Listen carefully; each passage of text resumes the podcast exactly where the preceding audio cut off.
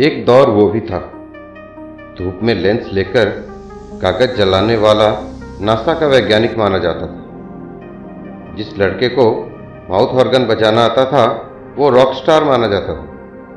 Plastic की disposal में गोबर भरकर उसमें तार और छोटी बल्ब लगा के लाइट पैदा करने वाले एडिशन कहलाते थे। कुछ लड़के कॉलर चढ़ाकर और हाथ में रुमाल लपेटकर डॉन बना करते थे। प्लास्टिक की बंदूक को चलाने के बाद जेम्स बॉन्ड वाली फीलिंग बड़ी ही जोरदार हुआ करती थी। जो लड़का अगरबत्ती वाली थैली में पानी भर के आग में रख देता था और थैली नहीं जलती थी, उसे किसी वैज्ञानिक से कम नहीं समझा जाता था और गाँव के बूढ़े तो उसे जादूगर ही घोषित कर देते थे।